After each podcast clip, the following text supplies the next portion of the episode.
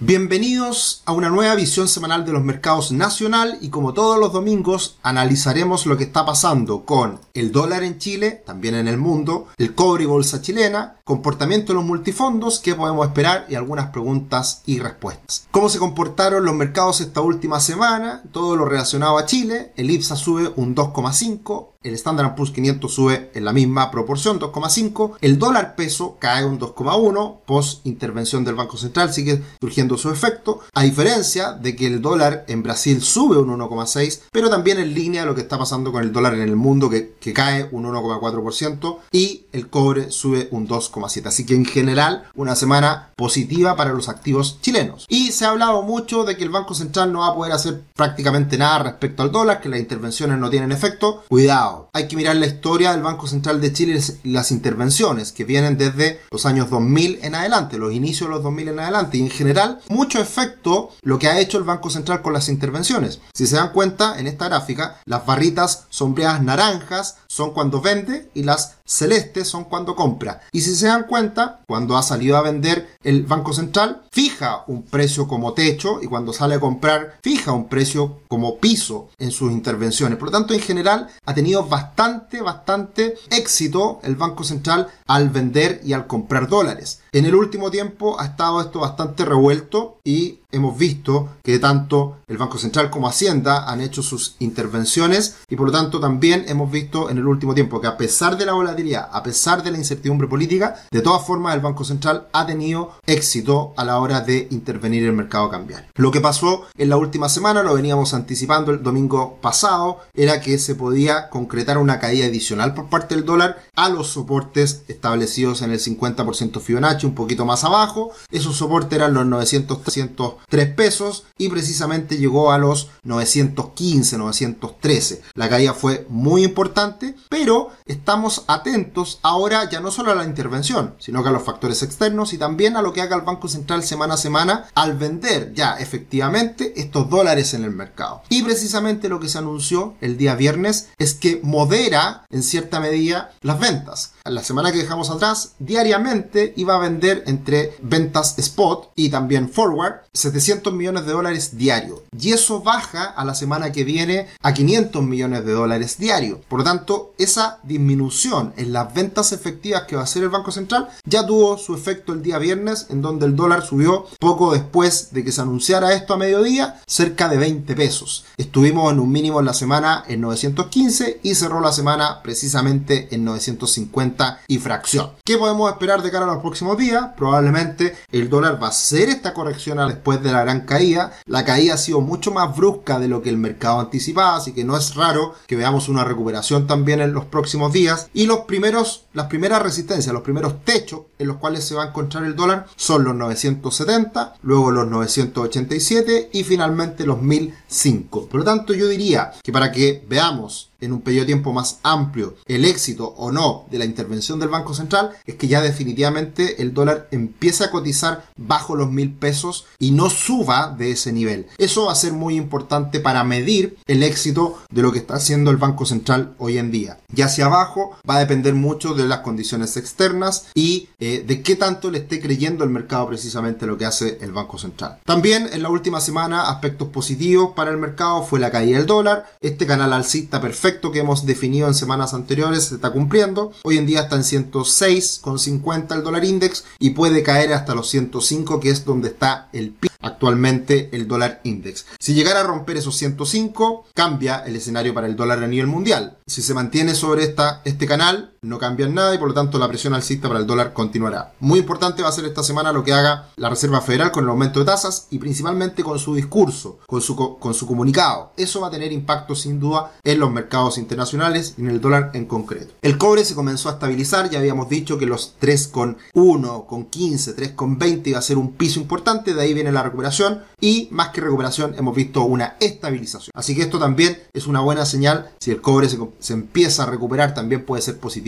para el peso chileno y es el tiempo que está ganando el Banco Central para que las condiciones externas sean más beneficiosas para el peso chileno, por eso también la importancia de esta intervención. Que los tiempos inciertos, que los tiempos de impuestos e inflación te encuentren con un asesor financiero personal. Esa es nuestra sugerencia más importante, acá estamos para acompañarlo a ustedes en sus decisiones financieras, en su inversión, en la inversión inmobiliaria, planificación tributaria, todo lo que tenga que ver con el dinero, con el dinero de su hogar, de su bolsillo. Nosotros estamos acá para acompañarlos, asesorarlos con planes para todos los bolsillos desde 24.990 por mes. ¿Qué está pasando con la bolsa chilena? Se sigue recuperando, ha respetado los niveles que venimos comentando desde hace semanas y ya estamos en los 5.220 puntos.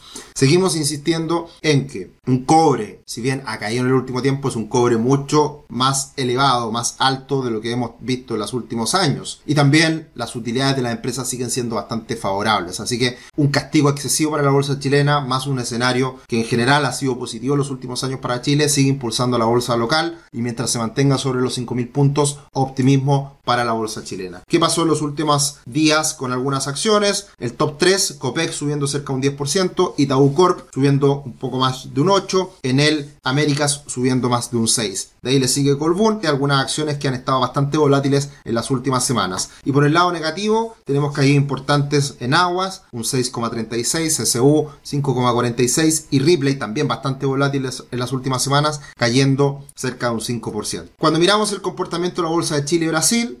se sigue observando un distanciamiento de la bolsa de Chile versus la de Brasil. Y esto pasa principalmente por una leve recuperación de la bolsa, pero más importante aún por la apreciación, la recuperación del peso chileno a partir de esta intervención del Banco Central. Así que ahí vemos una distancia, una diferencia positiva para Chile en las últimas semanas. Y respecto a los multifondos, como lo dijimos la semana anterior, no se entusiasmen porque venía una caída fuerte con el desfase que muestran los valores cuota. Caída en la última semana el multifondo A de un 5% por la intervención del Banco Central y la caída del dólar. Se había también beneficiado el fondo A, los fondos más riesgosos, por el alza del dólar de las últimas semanas, algo bastante irreal respecto a observando los mercados internacionales y por lo tanto esta caída del dólar afecta a los fondos más riesgosos. Multifondo C siempre promedio, cayendo cerca un 2% y multifondo E subiendo en la última semana un 0,8 aproximadamente. De todas formas, en julio el comportamiento ha sido levemente positivo, siendo más favorable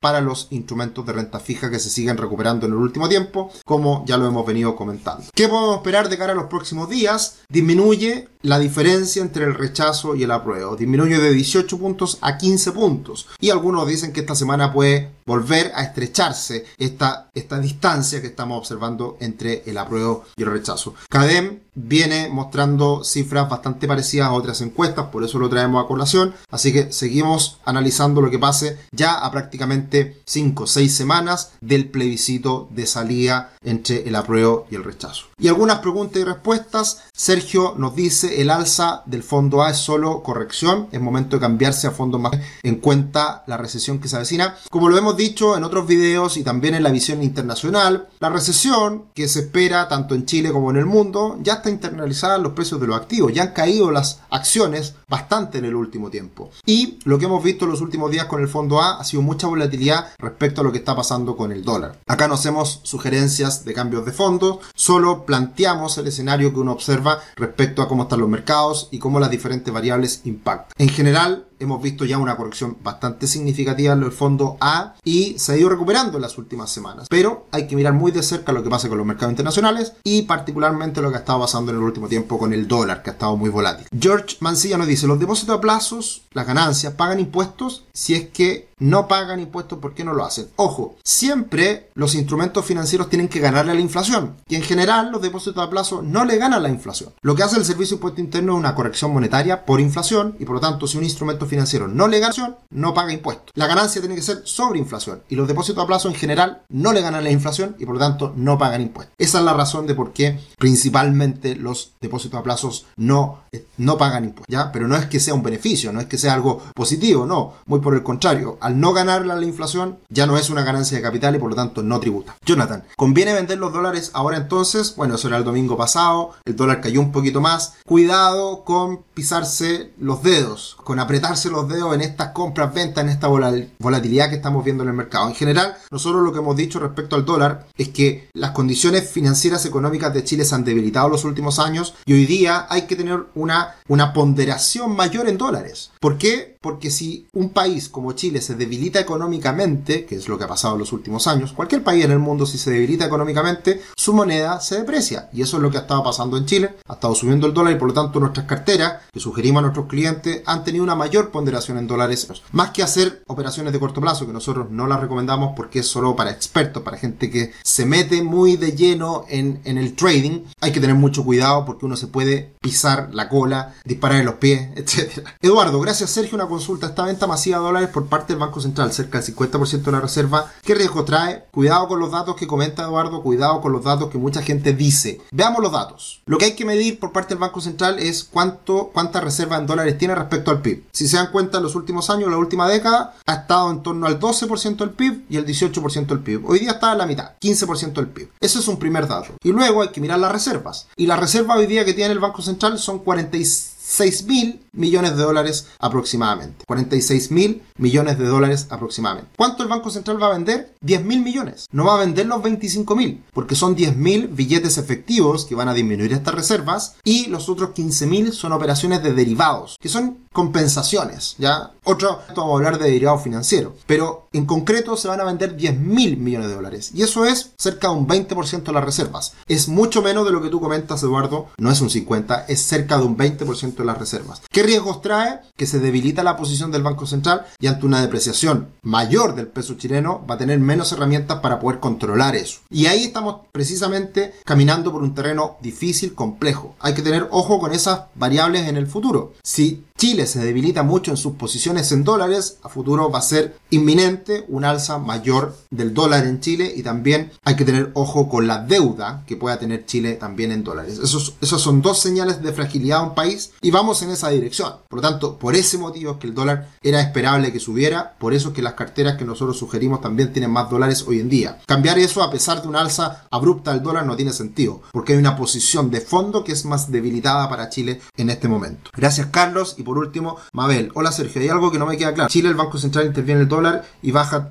una cierta medida y en Colombia diferente. Vamos a analizarlo en otro momento, el comportamiento, ya con mayor tranquilidad, el, comportamiento que han tenido las diferentes divisas en Latinoamérica. Ya lo hemos comentado en otras semanas, lo vamos a comentar cada cierto tiempo y esa es una variable importante, cómo se comporta el peso chileno respecto a otras monedas de la región y a otros países commodities también. Eso sería por esta semana, un abrazo grande, muchas gracias por acompañarnos como siempre. Que tengan una excelente semana y nos encontramos el próximo domingo. Chao.